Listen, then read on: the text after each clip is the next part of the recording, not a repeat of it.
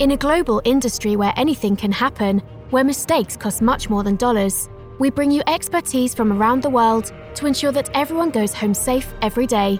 The internationally acclaimed Oil and Gas HSE podcast starts now with your host, Russell Stewart. Hey, everybody. Thanks for tuning in to another episode of the OGGN HSE podcast, sponsored by Endress Hauser. Endress Hauser is a global leader in measurement instrumentation services and solutions for industrial process engineering. They are the people for process automation. You know, there's an old proverb that says, He who tooteth not his own horn may never hear his own horn tooted. And we don't actually have that problem on this particular podcast, but I am I'm going to take the opportunity to toot my own horn or toot our own horn, horn just a little bit because if you go back and, and check over the past oh 15 months since Endress Hauser started sponsoring this podcast, we have top notch guests on this show. We have a lot of CEOs and a lot of COOs, and that's actually the case today. And so I'm excited to introduce our guest here in just a minute. But if you appreciate this podcast, and a lot of people do toot our horn for us, please leave us a review on the podcast platform that you listen to and like us on LinkedIn. But also, please thank and support our sponsor, Endress Hauser, by going to our OGGN Endress Hauser website which you can find a link to in the show notes and register for our monthly giveaway there. Also, follow us on LinkedIn and Twitter, and that contact info you can also find in the show notes as well. Well, as I said, again, we have another top notch guest on the show today, and I'm going to take just a minute, as a matter of fact, to toot his horn because today we have on the show Chris. I mean, well, actually, I should say Dr. Chris Harich. Chris is the COO and founder of XRI. Chris, thanks for coming on the show today. Thank you very much. Glad to be here. Well, so Chris, actually, I said I was going to toot your own horn here. Not only do you have you have a PhD from USC in water resource management, is that correct? Yes, sir, Russell. I do and you previously served as a U.S. Geological Survey project chief for multiple nationally strategic integrated water resource management studies using advanced technologies. So I think that gives us a, an idea of what we're going to be talking about today. So let's turn it over to you and let's talk about XRI and let's talk about your expertise in this very important subject. You bet. I'd love to, Russell. Thank you. You're on, Chris. Okay. So I think, you know, I appreciate you having here today, Russell. I think just so many, so many good things have changed, and and the industry, how we look at water, what we do with water, coming out of the pre-COVID world and now post-COVID world, how water has changed dramatically for the industry. It is, it's just grown. It's sped up by leaps and bounds. And now we're really searching for efficiencies. We're really focusing on on ESG metrics and really looking how health and safety all play a role in water completions, you know, sp- specifically in the Permian Basin, because that's where XRI is focused. That's where I work, but it's growing outside the Permian Basin. So looking at other shale plays, not only in the lower 48, but also internationally as well, as we're looking at using more produced water and recycling of produced water in a healthy way, in a safe way, and in an efficient way where it saves people money. So, so we're just super excited with the direction the industry is going and, and kind of where we're going as XRI. Okay, so when you say this thing is growing, you're talking about we're using more and more water, or you're talking about the technology to manage the water that we're currently using. Is that what's growing? Yeah, I would say both. So, kind of pre COVID, we were just starting to dabble with using recycled produced water for completion fluids. There were a couple operators, uh, specifically in the Permian Basin and other places, that were relying on produced water as part of their frac chemistry makeup. But it wasn't ubiquitous. It wasn't, people weren't really leaning into it and pushing hard at saying, hey, no, we want to go 100% produced water frac. Okay, now let me interrupt you right there because I guess there must be some things I don't understand about this because I mean, why wouldn't you do that? Is it the economics of the thing or what? No, so a lot of the times it's more logistics, really. It's it's kind of a liquid logistics problem. When you go and do a frac, you know, say you're a super major and you do a 12 well pad frac, you bring in, say, seven, eight million barrels of water to that frac location, go down, stimulate the well. And as they start to bring that well on production and, and the pop happens, that produced water is there in that location. They might be 12 miles away on their other 12 well pad getting ready to frac that. And so you have a logistics problem. You've got to clean up the produced water, but then you got to transport it to the next play or the next field that they're in for development. So traditionally, we've just always in, in the Permian is we fracked wells, brought on production, and then that produced water went to an SWD for disposal. XRI has kind of come in and said, no, we're going to disrupt that. We're going to take that produced water, bring it on production. We're going to recycle, reuse it, and give it to another customer where it's close. So if another customer is fracking in the area, we, we would target that person and try to bring on the produced water, recycled produced water, bring it to their next door neighbor and let them complete with the well. Or we would do the long haul transfer of moving it 12 miles away or sometimes 50 miles away to that same operator and complete those wells that he has scheduled.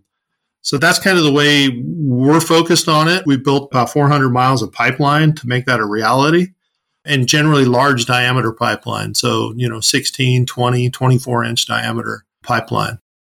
Okay, so you're changing the whole dynamics here because you're saying that in, in most instances, in this scenario you just described, there's probably an SWD disposal site that's closer and easier and probably more economical to just go and pump that down into the ground rather than cost of recycling it and then getting it to you know the next the next well pad. Is is, is that and so what you guys have done is you're actually disrupting the logistics of that or, or you're solving the logistics problem and making it more economical and, and more efficient right yeah we're kind of solving the logistics we've we view recycling different we kind of view recycling similar to the way pressure pumping is so our recycling capabilities and capacities, we decided to grow them. So each recycling unit can do 100 KBD. Now, hang on just a minute. You can't. Use can't use acronyms. You can't use terms like you got to explain. Yeah, you can use them. You just got to explain them. so 100,000 barrels a day per unit recycling throughput capacity. We made those mobile or semi-mobile. So when we look out into the industry, we see all the good pressure pumping companies, all the sand companies, and all the, the chemistry companies, everything's highly mobile on the frac pad. So, you know, you have 48 hours to mow a frac fleet that might be 50, 75,000 horsepower. We decided early on that our recycling capability must be the same. We need to have our recycling equipment highly mobile. So it's more of a frac on the fly scenario. You can go, you can set up, you can be treating produced water either on location or right off the frac pad or moving it. And so your equipment follows the need, right? It's not a stationary pond, it's not a stationary recycling area where all of a sudden the demand for that recycled produce dries up. You have a facility that is being mothballed or it's just not producing recycled produced for, you know, 90% uptime, right? So you're always going to be kind of in a losing scenario if your equipment isn't running at least 75 to 80% utilization. So the way we solved it was we said, hey, this stuff needs to be mobile. As a super major or a mid major moves around the area, whether it's a county or multiple counties, our equipment to recycle produced water needs to move to those areas where the demand is high. Or we set it up where we have pipelines to move it there. We've invested, you know, tremendous time and money and effort into building large diameter pipeline, 400 miles of which is in the buried in the Permian Basin. And so we'll transport that recycled produced water long distances and then have it available for multiple operators on the way. So we're trying to solve some of the water demand issues that the industry faces by those two scenarios having highly mobile recycling units and then also these kind of long haul pipelines that we have recycled produced available to multiple operators along the way. Hey, it's Mark LaCour, editor in chief here at OGGN. Sorry for the interruption, folks, but I just want to share a few quick things for November. First, our industrial mixers here in Houston, November 17th. It's usually the last Thursday of each month, but because of the holidays, we're having to move stuff around. We're also launching a new live stream, OGGN Unscripted, on November 16th. We'll be at the Rockwell Automation Fair November 10th to 11th. You can come free. We'll have a live podcast there. We'll be hosting some panels. And then we'll also be at the 23rd World Petroleum Congress 5th through 9th, once again with live podcast and hosting a couple of panels.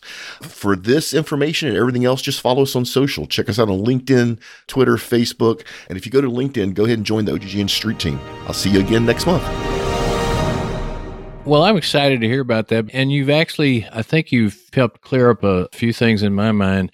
First of all, from, you know, an environmental standpoint, obviously clean water is and having enough water is something that is a concern and it not only is it a concern but you know we're strong advocates for the oil and gas industry obviously on all our OGGN podcasts and uh, of course you know one of the knocks you know fracking is bad for all kinds of reasons, but you know, one of the biggest reasons is is it just you're taking up too much water. And so being able to reuse this water and I guess I guess what has always been the problem in the past is you talk about this 100,000 barrel per day capability. A lot of the technology in the past, it just couldn't keep up with the amount of water that was was actually being used. And then having a fixed site facility, that was another limitation to the whole process. And it sounds like maybe you guys have solved that, especially with the installation of these pipelines. Is that right? Yes, sir. So, you know, we're, we're on par right now. So we recycle our throughput capacity through all of our units out in the Permian. We have about 1.8 million barrels of recycling capacity. And that's, you know, if I turned on every single unit full bore today, I could get 1.8 million barrels a day through it. Right now, when we look at, at using recycled produced, the main reason, and, and I'm a water resource engineer by background and training, we're trying to save the groundwater.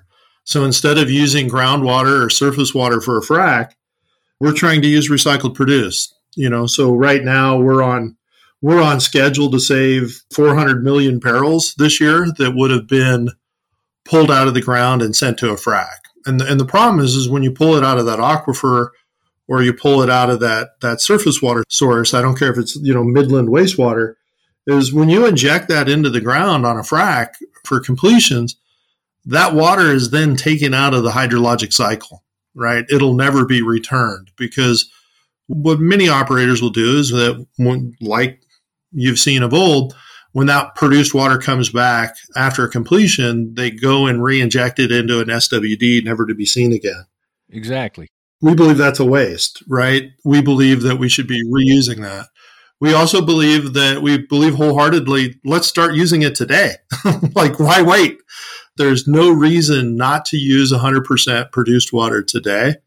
It saves the oil companies money because okay, they, let's they stop right there because I was going to say, okay, so the way I told you what I've always been confused about is is this seems like a I mean this seems like a no brainer. You use this this water that you got, you save the you save the groundwater, but as you explained, not having the mobile facilities and not having the technology to keep up with it. But then the elephant in the room, let's be honest, always is economics. And I think that was the other reason why this, you know, isn't, as we say, a no brainer. But you're saying now the technology has grown to the point where it, it actually, you actually use the term save oil companies money? Yeah, so we're we're actually competitive with local sources, and we're competitive with landowner sources. Also, when you look at holistically the frac chemistry that we save, so when you're using recycled produced water, you no longer need to use an anti swelling clay agent like KCl on the frac chemistry.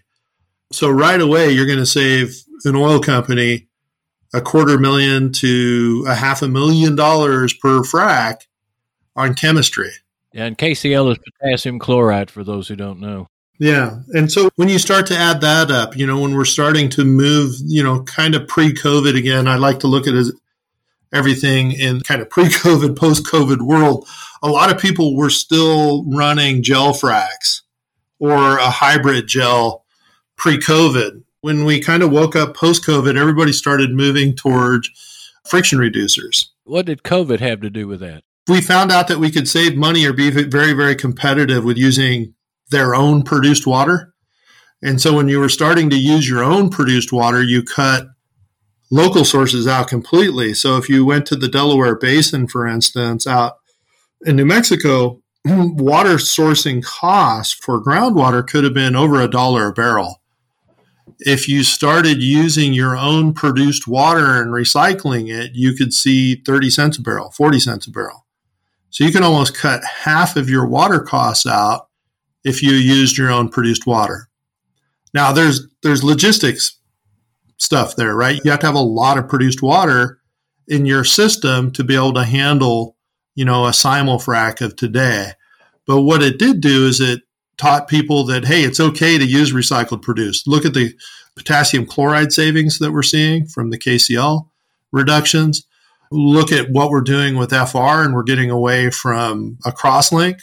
And then also just kind of the raw water costs. If we're treating our own wastewater, if we're treating our own water that we're going to inject at, say, 25 cents a barrel, and we're postponing that injection of that water, we're recycling it and reusing it. We could be out the door net positive, maybe, or at least break even on source water costs because you don't have to inject. So you're saving 25 cents a barrel on injection chemistry, injection electricity, you know, if you're company X.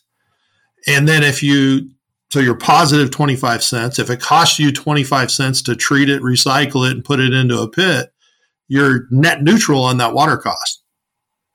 Then all you got to do is take it to the frac, right? You already have that cost. So that might be, you know, three, four cents a mile taking it to the frac. So then it just becomes a logistics problem. You're going to have that anyway. But the thing is, is the source water cost in New Mexico was was over a dollar a barrel just for raw groundwater sourcing. And so when you were taking, and that was kind of the pre-COVID mentality. Post-COVID, people have said, no, let, let's start recycling. We want to get in heavy into recycling. We're also incentivized by it today with limitations on injection and some of the seismic activity that's going on in the Permian Basin. We're seeing curtailment from the Railroad Commission in a couple of counties. We're seeing, you know, 3.7 earthquake epicenter six miles north of Midland. And so we're starting to say, wait a minute. So if we could reuse all of that stuff and not inject it at the pace that we're injecting, we can still complete our fracs. We can save money on our fracs. And then there's also the intangible. What is the value of being able to tell shareholders that your ESG metrics, recycle, reusing, saving fresh aquifer water for the cities and the people that rely on that water. And then lastly, you're, you're taking trucks off roads. You're reducing carbon emissions from trucks off roads or, you know, moving around fresh water because the produced water is there. So you're shortening up some of your logistics if you have local fracs in the area and you're using your local produced water to make those fracs happen it just seems to me like you've been able when you talk about how this thing has grown and the technology's grown what's grown is is you've been able to overcome all of the reasons why you wouldn't recycle it from the logistics to the economics and so you guys have done a tremendous job. So xri you consider yourselves to be a leader in this technology. How long have you guys been around? Sure. So we started in 2013 Believe it or not, I was one of the co founders. I came out of the United States Geological Survey and I was specifically looking at using alternative water supplies in the great state of Oklahoma for oil and gas and using brackish water. So these were aquifers that were deeper, that nobody was tapping into. They were too salty to be used for farming and agriculture. So they were kind of these Permian aquifers that existed in both Oklahoma and Texas that nobody was really tapping into as a resource for supply waters for the oil and gas industry. And that's kind of how I started. I was doing that with tribal nations of Oklahoma. I was also doing water plans and, and water modeling. And then I moved to Texas because of the drought And the water shortage that they saw in the Permian kind of led me out of the federal government to start a water company in West Texas. And my partner and I kind of focused on using technology and sensors and to grow our business. And then at that time, there was a tremendous amount of trucking on the road. There was no infrastructure. People weren't building pipes and building pipe networks. And so we started investing heavy into pipe networks throughout the Permian Basin. We brought on a private equity group in 2016, being Morgan Stanley, and it just grew from there. And in 2018, we made our first acquisition of, of a treatment company. And then here just last year, or excuse me, middle part of this year coming out of COVID, we made our first acquisition of a disposal company and using bringing on disposal as a last resort. So putting it into our pipe network. If there was ever a case where we had too much produced water in the system, we could activate the disposal and put it put it down hole somewhere. As well as there will come a time that as the oil field moves, right, or with cube development, we'll exhaust the resource and we'll be taking away produced water for its ultimate disposal long term. That brings me to my, I guess, my final question here. Okay, so you're treating or recycling or whatever you want to call it the produced water to the point that it can be used in a frac efficiently and, and all that sort of thing. We're still not to the point though where we can take all this produced water and, and start drinking it or farming with it, right?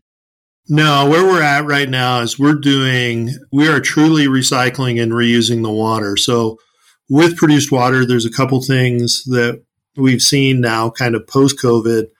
There's just been some standards, some key performance indicators that the industry has just started to say, yes, this is where we want to be with a produced water standard per se. And you, you want your turbidity. So this is any of the floaties that's in the water, you want that below 10. You generally want your iron below two. Okay. So iron, aqueous iron is ferrous iron that's solubilized in the water. That will compete with the FR that you're using. Okay.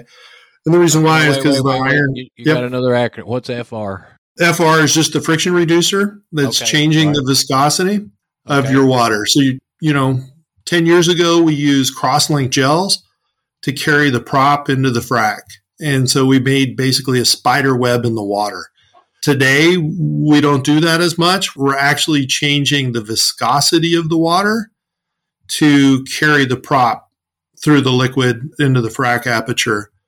So you've okay. gone from water that has no shear to increasing the shear to like jello pudding. Right, exactly. That's what I was going to say. You're you're increasing actually the efficiency of the of the carrier itself, the water. Right, and to do that, we're using these huge molecular weight anionic polymers called FR, friction reducer, and they're just huge molecular weight. They're negatively charged just by their design, and they work really, really well. They work well with with high salinity waters, and so if you have any cations in your water, any positive charged metals, for instance, your iron, your manganese, your calcium, any of your low valence positively charged cations, it just won't make the FR as efficient as you want it to be. And so it's not carrying sand as much because it's grabbed onto one of these low molecular weight irons. And so in the recycling process, you just want to clear the water up so it's nice and clear. It looks drink- drinkable and you want to remove out all of these cations that are competing with your FR just to give the FR the best chance to carry that sand. To clean that up and to do surface water discharge or to use it for agriculture, there are places in the lower 48 where, where that's a lot closer to being a reality than we are in the Permian Basin. The company I bought, they had the first surface water discharge for produced water in the Barnett Shale in the late 80s. Now, we took it to a full radical distillation. so, if you could imagine, imagine a true distillation still going on, we took produced water and evaporated it, collected the steam, and then let zero TDS water that could have been drinkable into the local creek for discharge. It was exorbitantly expensive. That's just what I was going to say. You you can do that, but it's just not economical. It's just not economical, and you're talking like nine, ten dollars a barrel expensive, even in today's dollars. There's some places in the Powder River, for instance, the Powder River Basin, where they're not that far off. They're say fifteen thousand TDS. So in those cases, you could probably use membrane technology, some sort of filtration technology to lower the TDS to surface water discharge standards or to use it with agriculture. You know, if you could get it down to say 2000 TDS. We're getting closer. We're getting closer, right? We're getting a lot closer. And so what we do is we're really using technology that filters. We use flotation, dissolved air flotation, and that removes all the hydrocarbons. It removes all the chemistry we don't want. So we have clean brine water, basically. The next step is you got to remove the salts. And to remove the salts, there's just a couple tried and true methods, whether it's a membrane, a forward or reverse osmosis membrane, or a full blown distillation that can do it. And then, you know, we'll probably just do part of it and we'll give it back to the agriculture industry that's sitting on top of the Ogallala up by Amarillo and Lubbock and that would be a good reuse of that source. We're just not there yet. We we need to figure out how to incentivize people to do that or operators to do that. You know, whether it's through through some tax subsidies or something. We have a lot of solar subsidies. We have a lot of wind power subsidies. If we could figure out how to make some sort of water subsidy to reuse our water, or at least a portion of our water, you would see more movement in that technology. I think today, though, if we can just focus on, as an industry, figuring out how to really reuse all of our produced water, we wouldn't have any injection problems in the future because this is a depleting system. So every time we inject water downhole, we get less coming out than we injected. So it is a losing system ultimately. And we wouldn't have a problem. We wouldn't have an injection problem if we would focus all on using recycled produced water for completion fluids in the Permian Basin. But we got to do that safely. We got to do that effectively, you know, and we got to do it efficiently. And I think we're there. Yeah, it sounds like that's exactly the case. Chris, I really appreciate you coming on and, and telling us about this. We're going to put XRI's website in the show notes so anybody can go there and find out more, we'll put your LinkedIn contact URL also in the show notes if anybody wants to contact you. And who knows, maybe next year or two years from now or wherever, maybe we'll have you back on and find out how some of this other stuff we're talking about has grown. But I really appreciate you coming on the show today.